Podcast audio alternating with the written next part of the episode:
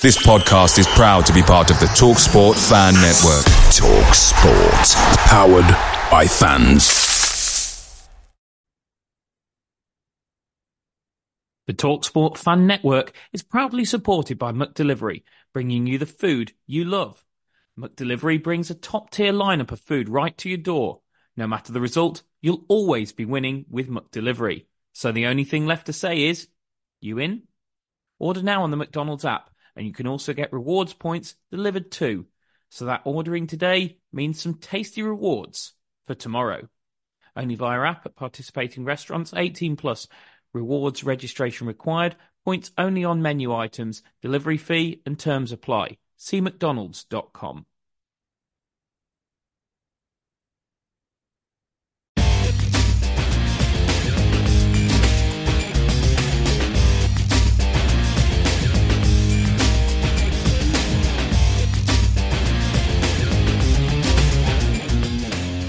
Hello and welcome to Albion Analysis with me, Chris Hall, and him, Pete George. Well, the season is almost upon us, and Albion have continued their promising business in the free transfer market with an okay signing today as Yokuslu returns to the club on a three year deal.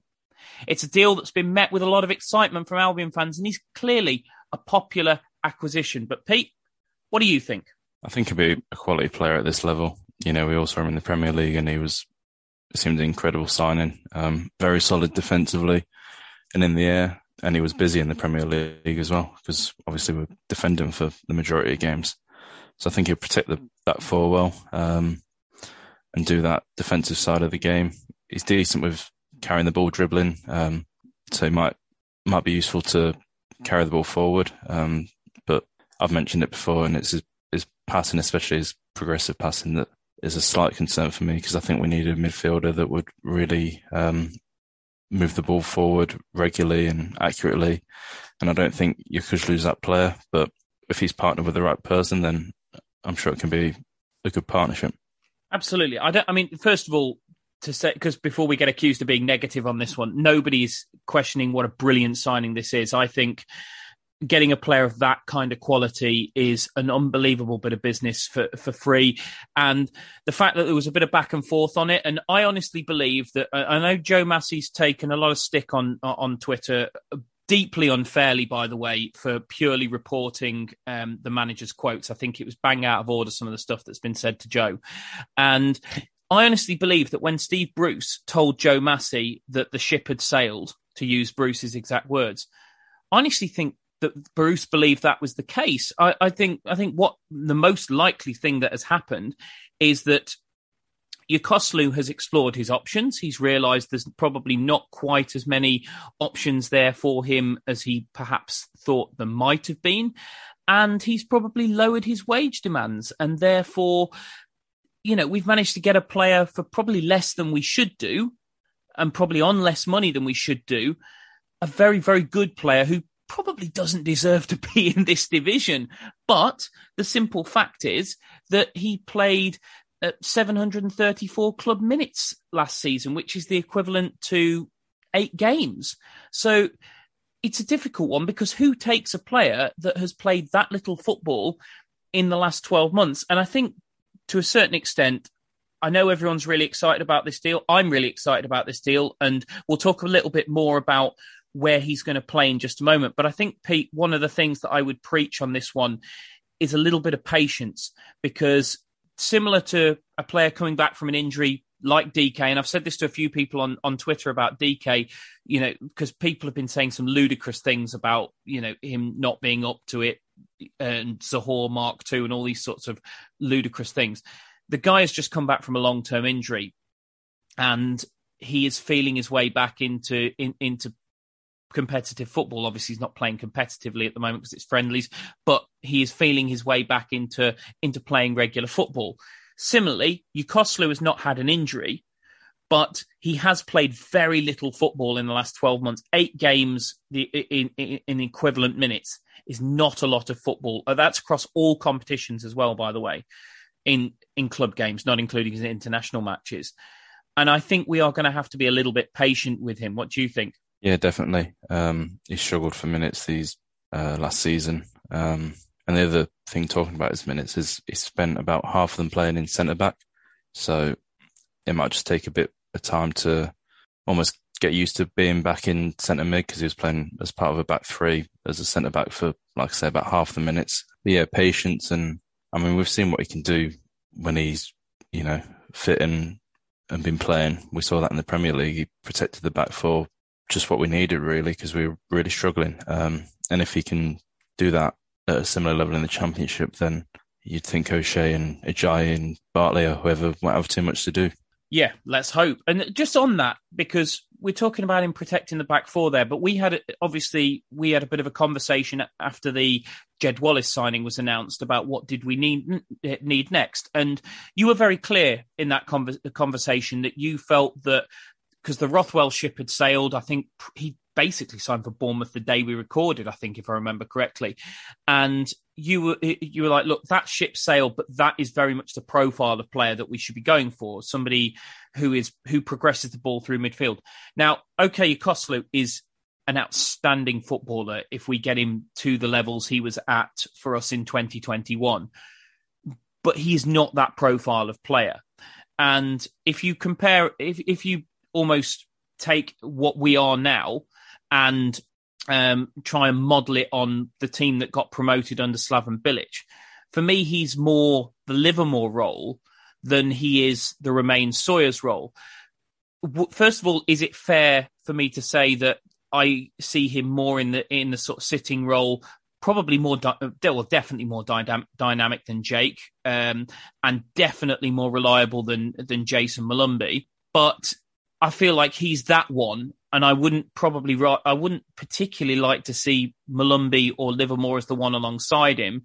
I think out of the existing players we've got, and assuming that's the end of Bruce's business in in midfield or in central midfield, assuming that's the end of him signing central midfielders, I think out of the current incumbent, the one I would want to see alongside him is Alex Mowatt, um, or potentially, as I know you you you kicked around on Twitter, maybe Swift dropping a little bit deeper. But I personally, having seen the way Swift gambled in on uh, at, at, the back post for the goal against Crewe, want to see more of that, and would le- not like to see him as restricted.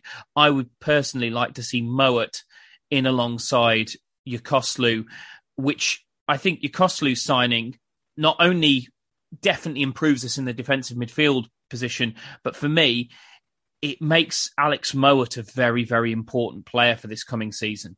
Yeah, I agree with most of what you just said there, especially with John Swift. Do you want him in a more. I, I do like the caveat of most, Pete. I, I, you're leaving yourself room to breathe there, which I like.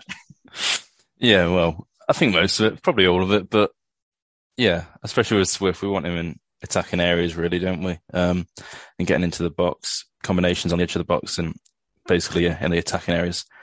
Um, so not really as an eight, more of a ten. Um, and I would agree with that. Mo is probably the best profile to play alongside Yokuslu, purely because he's probably the best we've got at progressing the ball um, through his passes. Molumby could maybe play with him. He's not particularly good at moving the ball forward with his passes, but he's all right at carrying the ball forward. But Molumby worries me, mate. I, I, I, I feel like somebody needs to get through to Jason Molumby. That I, I think he feels like he's a better footballer than he is. And I don't mean that disrespectfully. I mean in terms of technical ability. I think he overrates himself and tries to do things that he's not capable of, and that gets him into trouble. Yeah, maybe. Um, but you know, he's still young, so if he gets minutes in, then then he might mature a bit and develop a bit further and, and make a, a decent partner or even a backup or replacement or whatever to Yokuslu. Yeah, I don't really. I think if we play Livermore alongside Yokuslu, then I think it's very almost negative, just a bit stale, really. Um, I think with them would need both fullbacks really pushing on and playing attacking, but I don't really see how we move the ball forward particularly yeah, well. Because it's worth it's worth noting that you know under Allardyce when when he was in the side, he had Gallagher and Maitland Niles, which is very dynamic. Yeah, and we were less reliant on being consistent in moving the ball forward. We kind of more win the ball and get it get it forward pretty quickly. Under Bruce in the championship, we're probably going to see a lot more um, possession, so we're going to have to be more accurate and and yeah, more accurate when we're moving the ball forward and just trying to keep that ball as long as possible and getting our quality players in the attacking third on the ball. Which I mean, the recent signings we've obviously got a lot of quality going forward. I mean, we've just we've touched a bit upon it there, but Pete, I just want to kind of drill down a little bit more. What do you think this signing means for Jason Molumby and and Jake Livermore? Because I have uh, uh, I could be way off base here because I've got no inside sources on this. I've got no insight into what Steve Bruce's thinking or opinions are, but I can't help feeling that he's not overly enamored with the fact that Jason Molumby was a done deal before which he had no power over vetoing whatsoever because he'd he'd hit the threshold of games and we had to sign him. Uh, I can't help feeling that if Bruce had had the choice, Jason Molumby would not be a player that he would have. And I mean, you've got to think that if we've signed Yokuslu on a three year deal and he's agreed to come, then there's got to have been some semblance of promises that he is going to be a first teamer um, and he's going to be a starter. It would seem crazy to sign him if he's not. And if we are saying, if we are right in saying we could be bang wrong here because you know, it happens from time to time, um, we could be bang wrong in saying that Mowatt's the one that plays alongside him. But I would be fairly confident that he will be because nothing else seems to make any sense. If that's the case, Livermore and Molumby trying to split backup games, backing up Yokuslu between them seems to me like there's not there's not a lot of point in them both being there, is there? No, I don't think so. Um, I can't really see. I can see more of a case for Molumby playing alongside Yokuslu than Livermore, so I don't really see where Livermore fits in, other than backup. But will he want to be backup in the last couple of years of his career? I mean, he's I'd say he'd still be a decent centre mid for quite a lot of championship clubs, so I'm sure he'd want to get get minutes played. But then the issue is you you're losing your captain, who's apparently a big character in the dressing room, even if he has his his lapses on the pitch, his red cards and that. But I think in terms of character, Livermore would be a big loss. Um, I agree that Bruce probably wouldn't have signed Molumby if he had the choice. Um, otherwise, I can't see why he'd be bringing in centre mids that they're not similar, but Yokuslu's not the.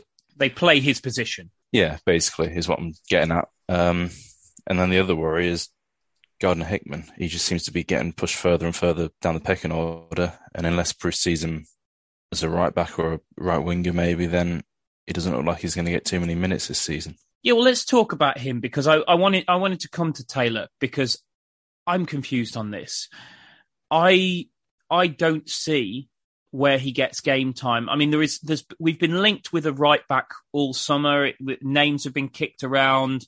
James Bree. I've heard Lewis from Newcastle. I've heard I've heard a few names. Uh, whoever whoever it might be, if indeed we do get one, because there's no guarantees that we do get one. But it seems like Bruce wants somebody who is not Taylor Gardner Hickman backing up Furlong. And I think that's been further emphasised by the fact he's even tried Matt Phillips at right back in pre season. So I'm not sure he's convinced by Taylor as a right back. And by the way, neither am I. I don't think uh, I I think the poorest we've seen of Taylor Gardner Hickman has been at right back, but I really like him in central midfield. But unless there's some serious outward movement, I'm sorry, but Swift, Livermore, Molumby, Yokuslu, Mowatt, Phillips could play in there. He played as a, he came on as a ten against uh, against Crewe. I don't see at the moment where Taylor Gardner Hickman gets a sniff. And if I'm honest, I I really I'll be disappointed if this happens. But if I'm honest, at this moment in time, I really really could see Taylor Gardner Hickman going out on loan before the end of this window. Yeah, like you say, there's a lot of players seemingly ahead of him at the minute in central midfield, and Bruce doesn't based on rumours and who's played there in pre-season, he doesn't seem to fancy him as a right back too much. Um, but then he doesn't see him as a centre mid either. He said. No. So where does he see him? Maybe as a, a winger. I think he played there early on in his his youth career. Um, so maybe Bruce will look to develop him there. Um, we haven't really seen him there too much, but I'm not convinced from what I have seen of him. But or, I mean, uh, sorry, Pete, just to jump in. Or there's also the possibility, and we need to consider this, that Bruce doesn't care about developing him because what we have done this summer is we've brought in Swift, who will be on a lot of money. Wallace, who'll be on a lot of money. Yokuslu, I believe we got a good deal on, but he will still be on a decent amount of money. And outgoing uh, so far, there's only really been Kipre, who uh, obviously Johnstone went, which is a decent saving, but Kipre won't have been on a great deal of money. Rumours that Robinson will be going as well, which will save us a bit. But in reality, probably our wage bill isn't any less than it probably was at the end of uh, end of last uh, uh, last summer, uh, sorry, last season. And at the moment, there's an element of promotional bust about this, and maybe may, maybe it's just as simple as Bruce doesn't want to put faith in a kid. Yeah, it could be. And when I was looking at what we need to do in the transfer window, one of the key things was to lower the average age of the squad. And it doesn't seem to be that Bruce is particularly interested in that at the minute. Um, Wallace and Yokuslu are, are, both, I think, around about 28. Um, they are both 28, yes. 28. And Swift 26, I believe. So, I mean, Wallace and Yokuslu are both on the older side of their playing careers. Um, still got plenty of time left in them, but yeah, and if uh, and if rumours are to be believed as well, Pete, we're being we are being we'll come to this in more detail a bit later on in the pod, but we are being linked with um with, with a couple of strikers well into their thirties as well. Yeah, so it seems to be what Bruce is going for, which is, I mean, it's probably useful if you're gambling on promotion. You want a senior squad that's got the experience and and has played a lot of minutes in the league in the past and you know knows how to win promotion and all that. But when you're looking into the future and long-term planning then it might come back to bite you if you've got a handful of experienced senior players on decent contracts in terms of money and length. Um, you know if we don't get promotion are we going to be able to afford them long term etc etc but seems like bruce is pushing for senior players in experience rather than developing the younger players. Absolutely. And I, I saw a tweet from somebody earlier today saying people owe Ron Gourlay a lot of apologies. I don't subscribe to that view. Let's see let's see where we are in 12 months. Let's see where we are in 18 months because if if this works out and we get in the Premier League, then you have to say that fair play to Ron Gourlay, he's rolled the dice and he's won you know, because the parachute payments reset. We don't have, we don't really have to worry about the three year contracts that we've handed out this, uh, this season. They all pay for themselves. We get rid of your Bartleys and your Livermores next, uh, next summer. Um, we get rid of Phillips the summer after that and, and all is well with the world. But if we don't go up this season, which is what I've said, before, uh, which is what I said before, it's promotional bust a little bit, then we've got a lot of players on a lot of money on quite lengthy deals who could end up being a real weight around our neck. And I don't want to be negative uh, because, uh, just to clarify, I think we've done some great business. I think we've we're building one heck of a squad, and I think we're probably. I mean, I personally wouldn't. Uh, I'm, I'm not. I uh, I'd rather see a place found for Taylor Gardner Hickman in this squad. I kind of almost feel like we're we're a centre forward, and if we can shift another centre half out and bring one in, great. Away from be, having a really really cracking pre, uh, championship squad, so I'm really quite positive about this coming season. But equally, from a financial point of view, and I can't help but think back to what Jacob Hawley said on our pod when uh, when Ron Gourlay was appointed, and the words of Reading fans ringing in my ears that this is what this guy does. He spends and he spends and he spends. And in the end, and, and by the way, I think he spent well, but he's still spending. And it does, it's just a caveat. I'm not trying to sort of like, I'm not trying to pour cold water. In fact, cold water would be lovely today. I'd, I'd happily pour cold water over everything today, actually, because it's absolutely blooming boiling. But um, I, I don't want to. I don't want to be miserable about it because I think this could be a season where we really enjoy, uh, which we really enjoy. I think watching Swift and Wallace could be fantastic. If DK gets going, we could have an absolute hero on our hands uh, as a centre forward. I think Yokuslu is the kind of player. He's big. He's powerful that you just love to watch uh, watch play football. I think this this could be a really really fun season. But at the same time, we've got an owner who we know he either hasn't got any money or he doesn't want to put his own money into the football club. And in fact, he's far more interested in taking it out than he is putting it in, and he's not that interested in putting what he's taken back at, uh, back in, uh, as we've seen with the with the accounts coming out. And it worries me a little bit for the long term future of the football club that if we were to not get up this season, what does this summer of good but relatively expensive in terms of wages transfer business mean for the longevity of our football club? Uh, uh, tell me I'm being miserable, Pete, and to and to buck up and cheer up.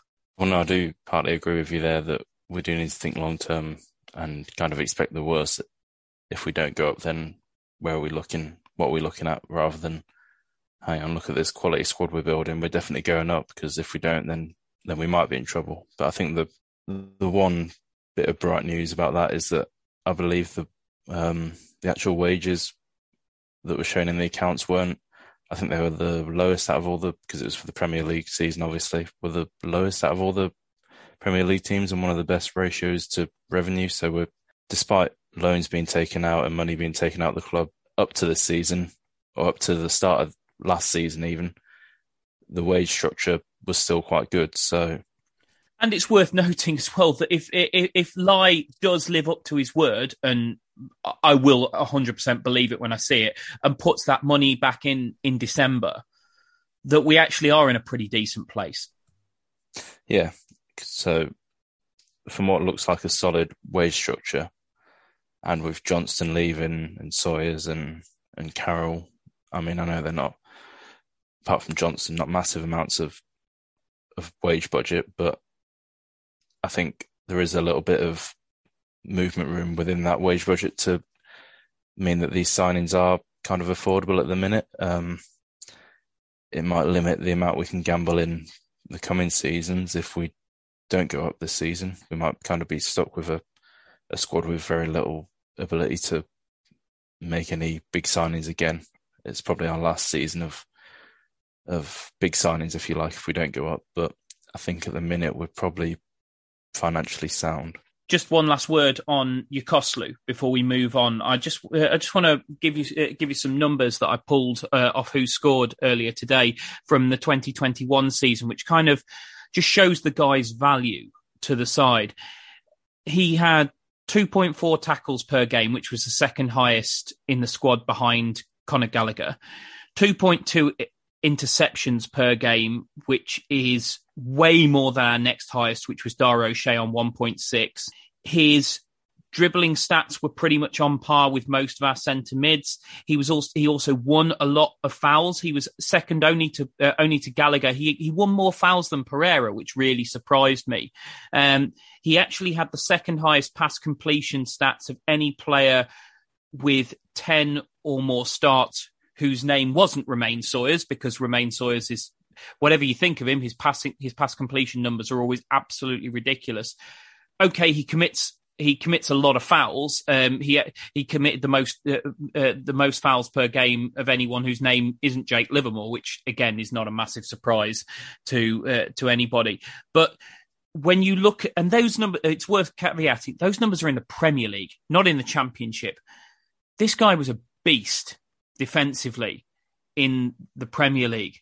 Eight eight games last season is a worry because how fit he's going to be is a question. But if we get him fit and firing and at that level of the player that we saw in the Premier League, he should dominate the championship, shouldn't he?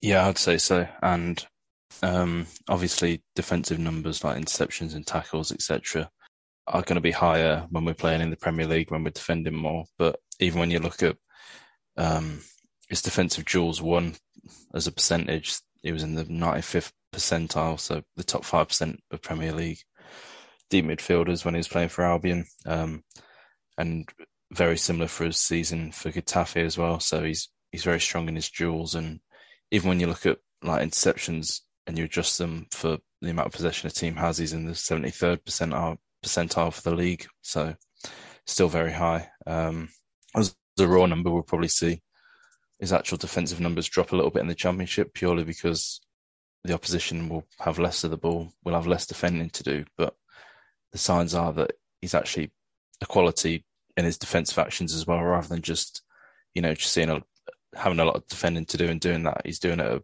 a good rate and good success. So is there a likelihood as well, though, that uh, uh you know I agree with you? Uh, obviously, the numbers are going to be higher defensively when he's playing in the Premier League because we do more defending. But equally, because the midfielders aren't going to be as good defensively in in the Championship, some of his ball carrying numbers, which actually were pretty decent in the Premier League, could get even better in the Championship. Yeah, hopefully. Um, obviously, with a, a, drop in quality, you'd expect, um, you know, the numbers to kind of improve because it's not Yokuslu's quality that's dropped; it's his opposition. So you think he'd be able to do what he's done at a better um, completion, a better just raw number um, in terms of progressive carries and and progressive passes. Yeah, a lot of his passes that he attempted were progressive passes, but I think that was a lot to do with Allardyce's style that he wanted to get the ball forward quickly. And then the worry is that his accuracy in them wasn't great, but you know, with a better um, relative quality squad around him, with Swift and Wallace and Grant to move the ball forward to, it might be easier for him to progress the ball and therefore, you know, have a higher completion rate. We're going to talk about the striker links in just a minute and the specific players that we've been linked with. But Pete, before we before we get into that, I just want to ask two general questions. First, the first one is, I think it would not be an unreasonable assumption to say that against Middlesbrough, the team may well look something like Button in goal, Furlong and Townsend as the fullbacks, two out of O'Shea, Bartley and Ajayi as the centre halves. I'm going to assume Yokuslu's not going to be match fit and say it will either be Livermore or Molumby alongside Mowatt, Wallace one side, Diangana the other, Swift and DK up top. So my questions twofold are one, how balanced do you think that starting 11 is? And pivoting then to the wider point, how balanced is the squad generally at the moment? I think the starting eleven is pretty balanced. Um, I think, I mean, we've kind of been saying it this whole time that we are lacking that real quality player on the ball. Mo, it's probably that player that we're relying on to do that job. Um, but in terms of starting eleven, I think that's the only area that I'd be slightly concerned is we don't have the the ball progressor to do it consistently and regularly. Um, so as a starting eleven, I think it's you know it's probably one of the best in the championship at the minute.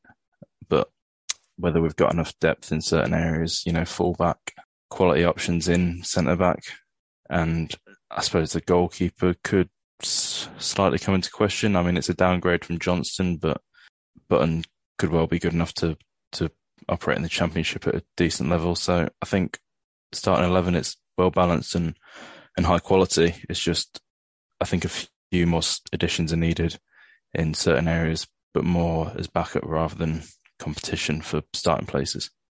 And one area where we do seem determined to strengthen is centre forward. And uh, that's fairly understandable because from what I have seen and read of our pre season, we've created quite a lot of chances and are finishing much as it was last season. Uh, you know, the accusations of XGFC from the Black Country. You can laugh about expected goals all you want, but what the reality of what our expected goals numbers showed last season was that we created enough chances, but our finishing was poor. And I feel like that's probably continued into pre-season. Um, that's not a criticism of DK. As I say, he is feeling his way back from a long-term injury, and you would expect anybody to be rusty after uh, after a fairly lengthy layoff. So, not an enormous surprise there that he's not at hundred percent because, as Pete said previously on this pod, his conversion rate numbers are actually absolutely frightening previously in his career and let's hope he gets back to those levels but we do seem fairly determined to get another striker in to back him up. The four main names that seem to be being kicked around are Lewis Grabban, who is obviously without a club at the moment after being um, released by Nottingham Forest, Dwight Gayle, who is still a Newcastle player, although there is some suggestion that he that, that we could come to some agreement um, for them to either terminate his contract or for that to be a loan. Adam Armstrong from Southampton, who would almost certainly be alone if that one was to happen, and Cameron Archer from Aston Villa, who would definitely be alone if that one w- was to happen. We'll go through each one individually in in just a, just a moment there, Pete. But from your point of view, is there any there? If if you if I said to you, pick out the one that you definitely wouldn't want and the one that you definitely would want, which two names would you pull out of those four? So out of that four, I think two that I would want would probably be Archer and Armstrong, and then the two that I wouldn't would be Gayle and, and Grabban. Um, oh, here we are agreeing again, Pete. I think Grabban would be quite close to sneaking into the two that I would want. Um, and now you do surprise me. Now you do because I've, I've I've got I've got a moderate tirade about why I wouldn't want him in a moment. But you continue, good sir. Okay, I was just going to go with it based on his numbers last season, I mean, get too many minutes, but you know his xG numbers in open play, and if you're looking to someone of a similar style to DK that can also hold up the ball, um, then Grabban is a good player. Um, you know, I think he had one of the highest xG per shots, so he gets shots of in good areas as well as a decent number of them. Um, and if we sign him on a, a short-term deal, a year or whatever, then I think he could be a good backup to DK and and um, you know provide a bit of experience as well that DK might you know might learn a few things or one a thing or two off off Grabban with his experience at this level. Okay, well, I'll go into the case against on on Grabban. Then, I mean, uh, I do agree with the point that, um, that that he has the physicality to be a backup for for Dike. I kind of looked at this slightly differently, though. That that with our midfield as it is at the moment, I would like whoever comes in to have the functionality to almost be a partner for DK, dropping Swift back into the eight role if we needed to do that, and and, and almost changing to a more traditional four four two if um if if we if we so desired. But on Grabban, it was just a few things. I mean, first of all, the fact that the guy's 34 worries me quite a lot. I, I did genuinely, I really want to see us bring the average age of this squad down, and for me, 34 years old no, not not not really. But then his injury record, he missed 14 games last season through injury. He missed 11 the season before.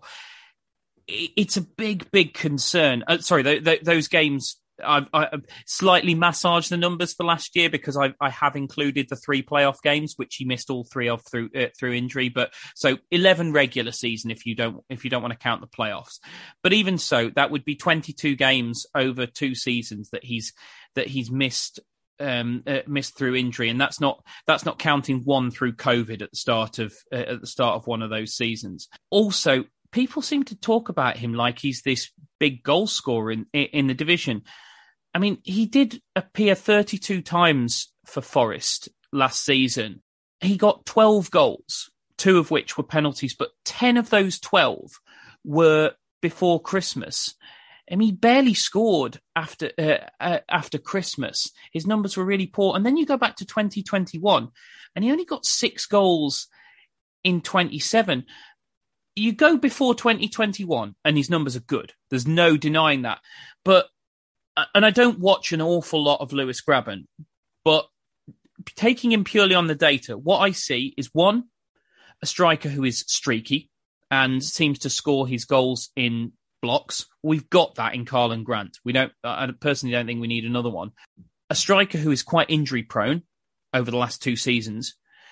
And I feel a striker who is on the decline Um, and I don't really want to see any of those things. And then look, just, and I might be being massively unfair here, but what I've seen and read about him, what I saw in the in the Sunderland Till I Die documentary, he did not come across as a great character. And I think we need good personalities in the squad. I would caveat that by saying he's worn the armband a lot for Forest. So obviously, at some point, somebody's thought quite a lot of him.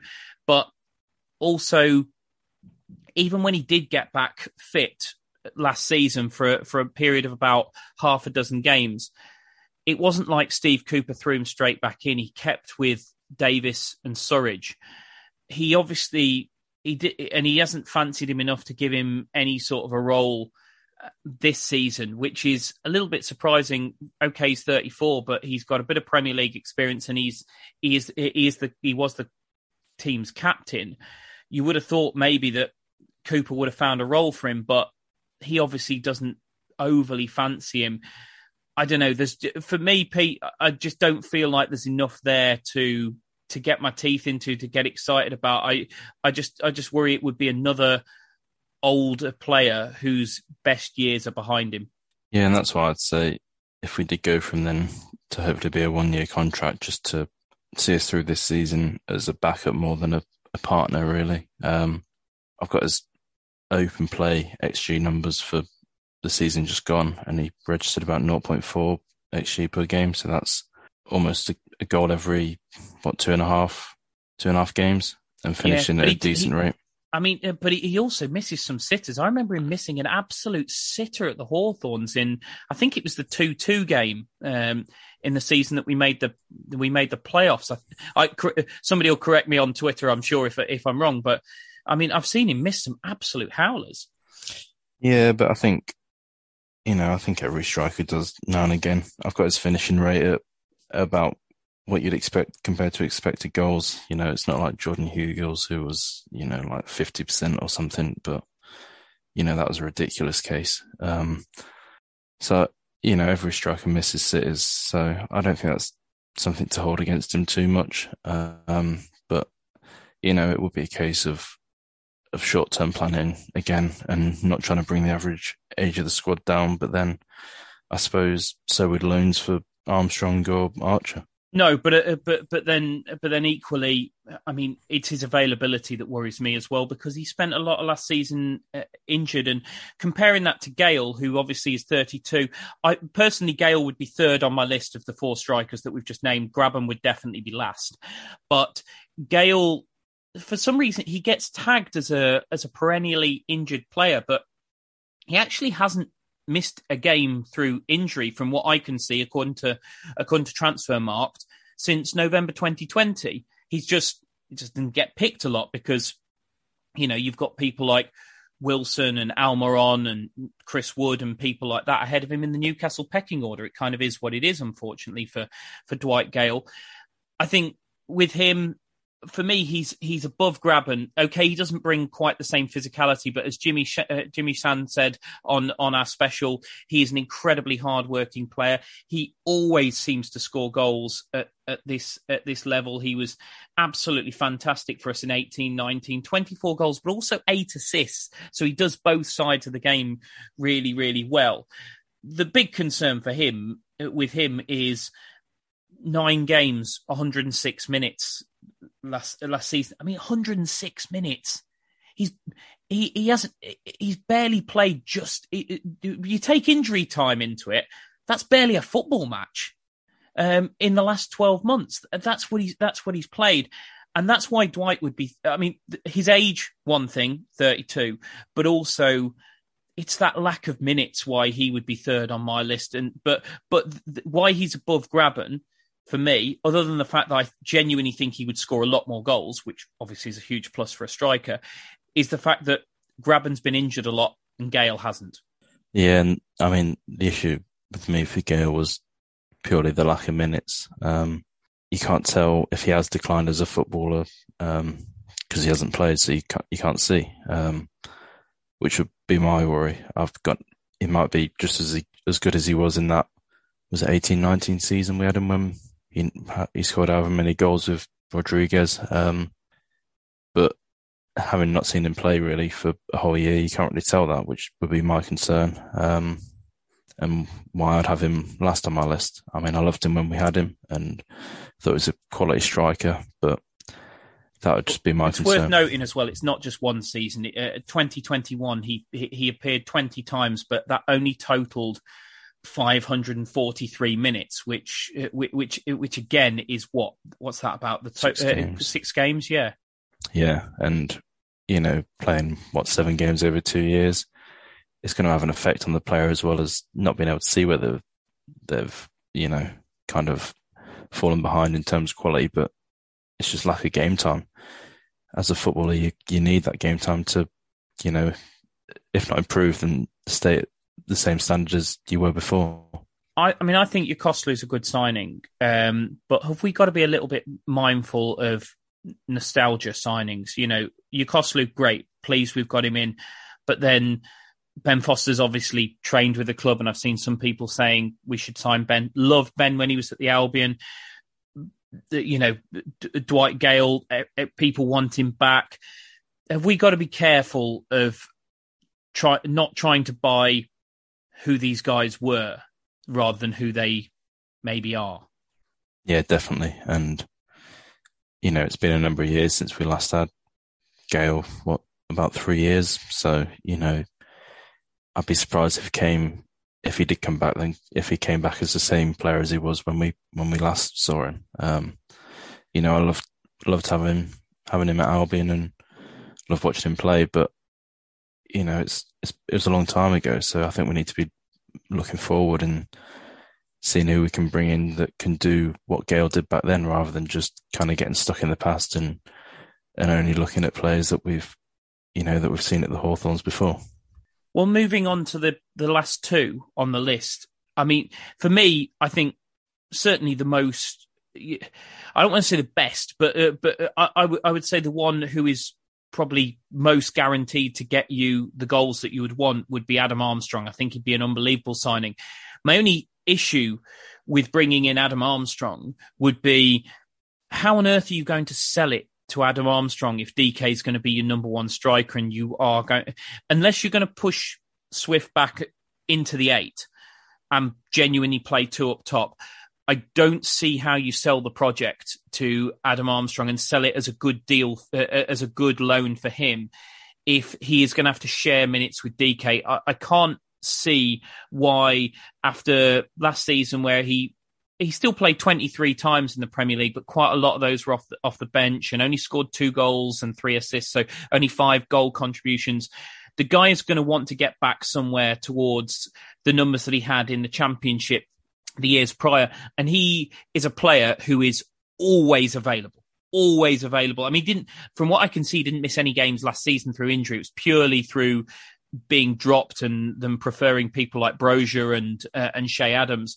Um, and he, you know, he played 44 games uh, one season, 46 another, and 40 another. Those were his three championship seasons for Blackburn. If he came into us, unless Bruce is going to play a different shape to the one that he has shown in pre-season and drop Swift a little bit deeper, I don't see how we are going to appeal to Adam Armstrong as as a good place for him to come and get minutes because I can't see why I'd want to share them with uh, with with um, with Daryl DK. If you could sell it to him, he's an unbelievable signing. 20, uh, 21, 28 goals, five assists, 33 goal involvements. Um, 19, 20, 16 goals, six assists, so 20, uh, 22 goal uh, goal involvements. That's 55 goal involvements over two seasons. He would be an unbelievable signing. I just can't see why he'd come though, Pete. Yeah, I agree with that. I think if we did bring him in, then we'd have two pretty unhappy strikers. Armstrong wouldn't want to share minutes with DK, and DK wouldn't want to share minutes with Armstrong. And John Swift probably wouldn't want to be moved deeper because he'll want to be scoring goals and getting involved more as a 10 rather than an 8. So, yeah, I don't see how it all fits in, as well as then having, if Swift's playing as an 8 as part of a two man midfield, then we've got another, what, three or four midfielders that aren't playing, and then they're not going to be happy. So, I don't think we'll be shifting formation. And since that's the case, then I can't really see how he fits in, like you say. Um, if, if, suggest. he bring if he brings in another forward, do you see somebody moving on as a consequence of that? If if it is shifting Swift deeper, perhaps Molumby gets shifted out on loan, um, or maybe there's even maybe a concerted effort to try and move Grant on. Yeah, potentially. Because we, I think, if we were playing four four two and with the two midfielders as Yokuslu and Swift, then we need to move on at least one of the midfielders, whether that be permanent or on loan. I mean, Molumby is pretty unlikely to be permanent, and Taylor Gardner-Hickman's pretty unlikely to be a permanent transfer away. So, in that case, it would be, I think, Livermore or Mo would be the most likely. But like we've said, is probably the best fit with Yokuslu. So, we're almost getting to a point where we've got a squad of too many players, and we do need to start moving some on. Um, I think Grant will start the season as the um, starting left winger, left midfielder, whatever you want to call him. Um, and Head of Grady. I think so. To start off with, I mean, Um, obviously, we don't know how bad Grady's turned ankle is against uh, from from against Crewe, but working in a hypothetical world where where where Grady's fit, uh, you you think Grant would finish uh, start above him? Because I'm I'm I'm a bit surprised that I think he, from what I've seen, he seems to have been the standout performer in pre-season. Grady.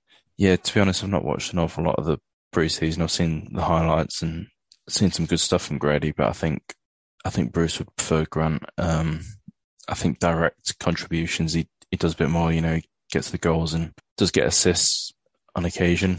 I mean, that was more linking up with Callum Robinson, who's looking like he might be on the way out. But I think he'd start with Grant, and then I think there'd be a fair bit of rotation between him and Grady. just finishing off this striker chat. Um, obviously, the last one on the list is Cameron Archer from Aston Villa, um, which would, if he were to come in, would definitely be a loan. Um, I mean, I, to be honest, I can't see us doing any business that's not freeze or loans this uh, this uh, summer. To be to be fair, I think from process of elimination, from what we've said, do we both think that he's he he's the best option? Uh, purely because as a young player, he's 20 years old, he would probably accept a certain level of rotation, whilst obviously he was to a certain degree first choice or had made himself first choice for Preston by the end of end of last season and probably would like to get some serious football this um th- this coming season I think he would probably accept being rotated far more than Armstrong would Yeah, and that's kind of the basis for my decision is having him as the preferred option is that it's probably the most likely. I mean, it's probably more likely than the Arm, Armstrong deal for the reasons that you just mentioned. And Yeah. Let, let's just let's say like it is. Probably the most likely is Grabban. Yeah, probably on a free. Um, but yeah, Archer, I think he's, I mean, the numbers are pretty similar to what Armstrong put up in his 2021 season for, uh, for Blackburn. So, you know, they're very, very quality, high quality numbers. Um, I think it was about 0.5 open play XG per game, which equates to scoring a goal every other game if you play the full game, which is, you know, that's brilliant. Well, what, what one on Armstrong? Just just to put it to you, Pete. When I was when I was going through who scored on this, do you see how many shots he take he took per game for Blackburn? It's nearly five a game. Yeah, and he's despite having a really high open play XG per game, his actual XG per shot is very low, and that would be why if he's taking a huge amount of shots. Um, but you which, know, if- which, if our problem is finishing, actually his finishing isn't that good. He scores fifteen percent of his shots, so. Uh, you know, there are the others on the list are better finishers than Ad- I'm not. I'm not saying we shouldn't sign Adam Armstrong, by the way, because I think he'd be a cracking signing. But if our problem is that we miss too many chances, the other three are better finishers than Adam Armstrong. Adam Armstrong will get more chances because he's got unbelievable attributes and pace and gets into great areas. But as pure penalty box finishers, the other three are better than him, aren't they? Well, I've, it's probably more of a case of getting shots off in good areas. I mean, he's taking a lot of shots and a pretty low um, XG per shot, so it's. I think a lot of those shots will be from outside the box in or in wide areas or areas that aren't as um, threatening, which is probably why his conversion rate's one in 15 or whatever. So that's more down to the areas he takes his shots. But like you say, we do want a penalty box striker, probably the one that's going to get shots off in good areas. And Archer was very good at that last season. Um, I think he had he was in the the 80th percentile of strikers for his XG per shot. So you know he gets them in really good areas, finishes at a good rate, and gets a fair amount of them as well. So I think, yeah, based on all of that, he'd be my my number one target the other thing with, with, with Archer for me, having looked at his numbers, he does a lot more than just score goals as well. He's eh, he he's got decent dribbling numbers. He's got decent key passing numbers. He seems to link the play really well. The only the only negative I could see with him is he lost the ball a lot more than any other Preston player last year, which probably comes from bringing in a 20 year old, you know, that it's, it's making the occasional bad decision, probably trying stuff more than senior players or more senior players uh, would do. So I think there'd be, have to be an element of patience with him, with the Albion fans, and there'd have to be an element that we have seen before. Let's let's not beat around the bush here. That not just he's an Aston, he's an Aston Villa player, therefore we're going to get on his back a little bit because he's. I've seen players tagged with that, and I don't like it you know, I don't care. I don't really care where players have come from. Um, it's it means nothing to me. Um, and if he comes in and contributes, then brilliant. But I think he will he will make mistakes at 20 years old, and he will try stuff that won't won't come off. But my goodness me, looking at his numbers, he seems to work hard for the team. Yeah, and he does. Um, and like you say, if he comes in and scores 10, 15 goals as a backup striker, then I don't think anyone will care where he comes from.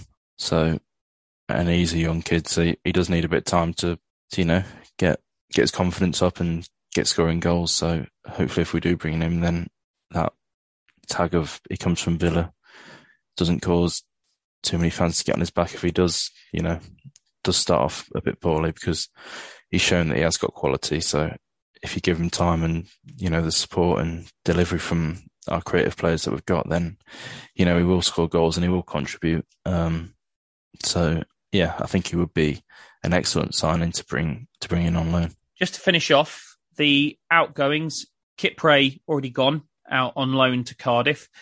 Callum Robinson heavily, heavily linked. In fact, to be honest, by the time I finished finished editing this, I wouldn't be shocked if he was a Preston player. Those two, Pete, right decision to to to move them on? Kipre, um, I'd say yes, definitely. I don't think he's an awful player for the championship, but I wouldn't want him in a back two. Basically, I think his best attributes are in being aggressive defensively, which obviously you want a bit more cover behind him, um, and in his progressiveness and yeah, basically ball playing ability, which you kind of need more in a back three. So if Bruce has basically made it obvious that we're not playing a back three, so I don't really see where Kipre would fit in, and I feel like he might be a bit of a liability if we did have to play him in a back two. So I think that's definitely the right decision. And on Robinson, um, I think he's a quality player at this level. Um, I think he creates chances and for his teammates and for himself, and he will get goals and assists. Um, so I think he will be a bit of a miss. Obviously, a section of the fans, well, I think quite a large section of the fans had been fed up with him because he hadn't been putting in challenges or backing out of challenges and all that, which, okay, that's, you know, that's not good, but I think attacking quality, he's definitely got it and he would make a big, big impact if, you know, he had full support and good players around him. But, you know, we've brought in some good players as well. So despite it being a loss, I don't think it will make too much of an impact on our season. Yeah, I tend to agree. I think Kipre had to move on with the volume of centre halves that we've got. I just, I just didn't see that he was that he was going to play. I also don't think he's he's good enough. Um, I think he's got some qualities driving out a defence. I get that, but he he he seems to have too many mistakes in him. He he can be a liability at, at times, and it doesn't. You know, it's also a factor that you know what what we're looking at now. Four four managers, four managers: Bilic, Allardyce. No, not Allardyce to be fair, because he was out on loan when Allardyce came in. So three managers: Bilic, Val, and Bruce have all had a look at him and gone, nah, not for me.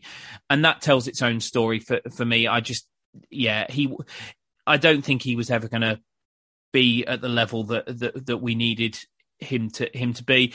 Robinson, yeah, I pretty much echo what uh, uh, what uh, what you say, Pete. I think he's definitely got quality and he delivers decent numbers for the people out there who who like their top line numbers of goals and assists. Well, he gets decent goal contributions. He got 11 assists last season. You can't, uh, and I think it was seven goals as well. You can't, you can't knock the uh, the bloke really in terms of that. But where you can knock him is what else does he bring to the team? Um, at times he is too weak in in challenges. Um, also on on top of that, yeah, he, his relationship with the fans was was dead in the water, and and, and what else you gonna? And also, he, he was he was too inconsistent. He was too inconsistent. Something that could be leveled at him and Grant, but he was even more inconsistent than Grant, and we need more consistent players rather than players who have a brilliant six weeks and then we don't see them for, for, for, six weeks. But really, the relationship with the fans is what killed it for Callum Robinson. If he still had a relationship with the supporters, I would have been I would have been pro him staying, but he doesn't, so I'm not, and and that's the end of it for me. Um, just on the outgoings, Pete, and this is final word, and then we'll uh, we will call it a day for the pod uh, for for today. But does it tell its own story a little bit that Kipre? I would imagine was a player that we probably would have liked to have moved on permanently. As I say, three managers have pretty much set, looked at him and gone no and we've moved him out on loan. From what I gather, I don't know whether Robinson will end up going permanently or on loan, but what has made this quite a difficult deal to do with Preston appears to be the fact that we want a permanent deal, they want a loan. Do both of these deals show the difficulties that we have had and will continue to have this summer in moving players on? Yeah, definitely, because I think we've got a lot of high end, um, good championship players. So obviously it's going to be championship clubs that are interested, not Premier League clubs. And then the issue there is that not a lot of championship clubs have got any money and we want money because we need to make signings and we don't have that much money to make signings if we don't have money coming in. So you're selling to championship clubs that, you know, don't have that money to spend. So I think a lot of the signings will be, will be, uh, well, a lot of the outgoings will be, you know, loans, um, and maybe with an option to sign because then clubs can budget that a bit more and and be a bit more sure on their decisions if they've seen the player play for them in their system over a season rather than just buying them straight away and then finding out, oh, actually, you know, he doesn't work how we want him to work, but we're stuck with this player on, on these wages for however long what's known in the business as Ken Zohore syndrome.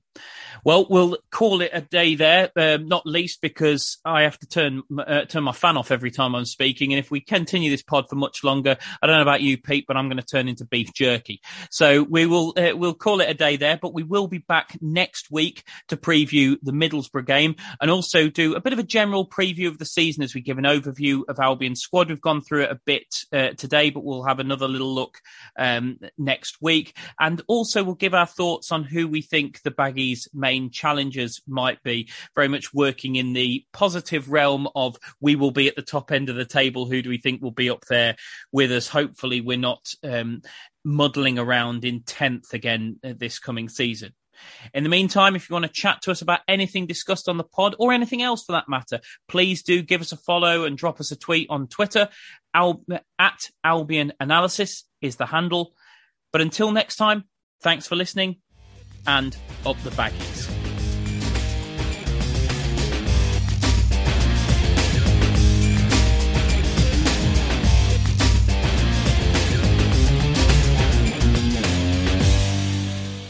Albion have certainly been sharing the goals around this season. They're well into double figures now for different championship goal scorers. So why not take a leaf out of their book and do some sharing of your own with a McNuggets share box? Order McDelivery now on the McDonald's app. You in? At participating restaurants, 18 plus, serving times, delivery fee and terms apply. See mcdonalds.com. Selling a little or a lot? Shopify helps you do your thing however you cha-ching. Shopify is the global commerce platform that helps you sell at every stage of your business. From the launch your online shop stage to the first real life store stage, all the way to the did we just hit a million orders stage.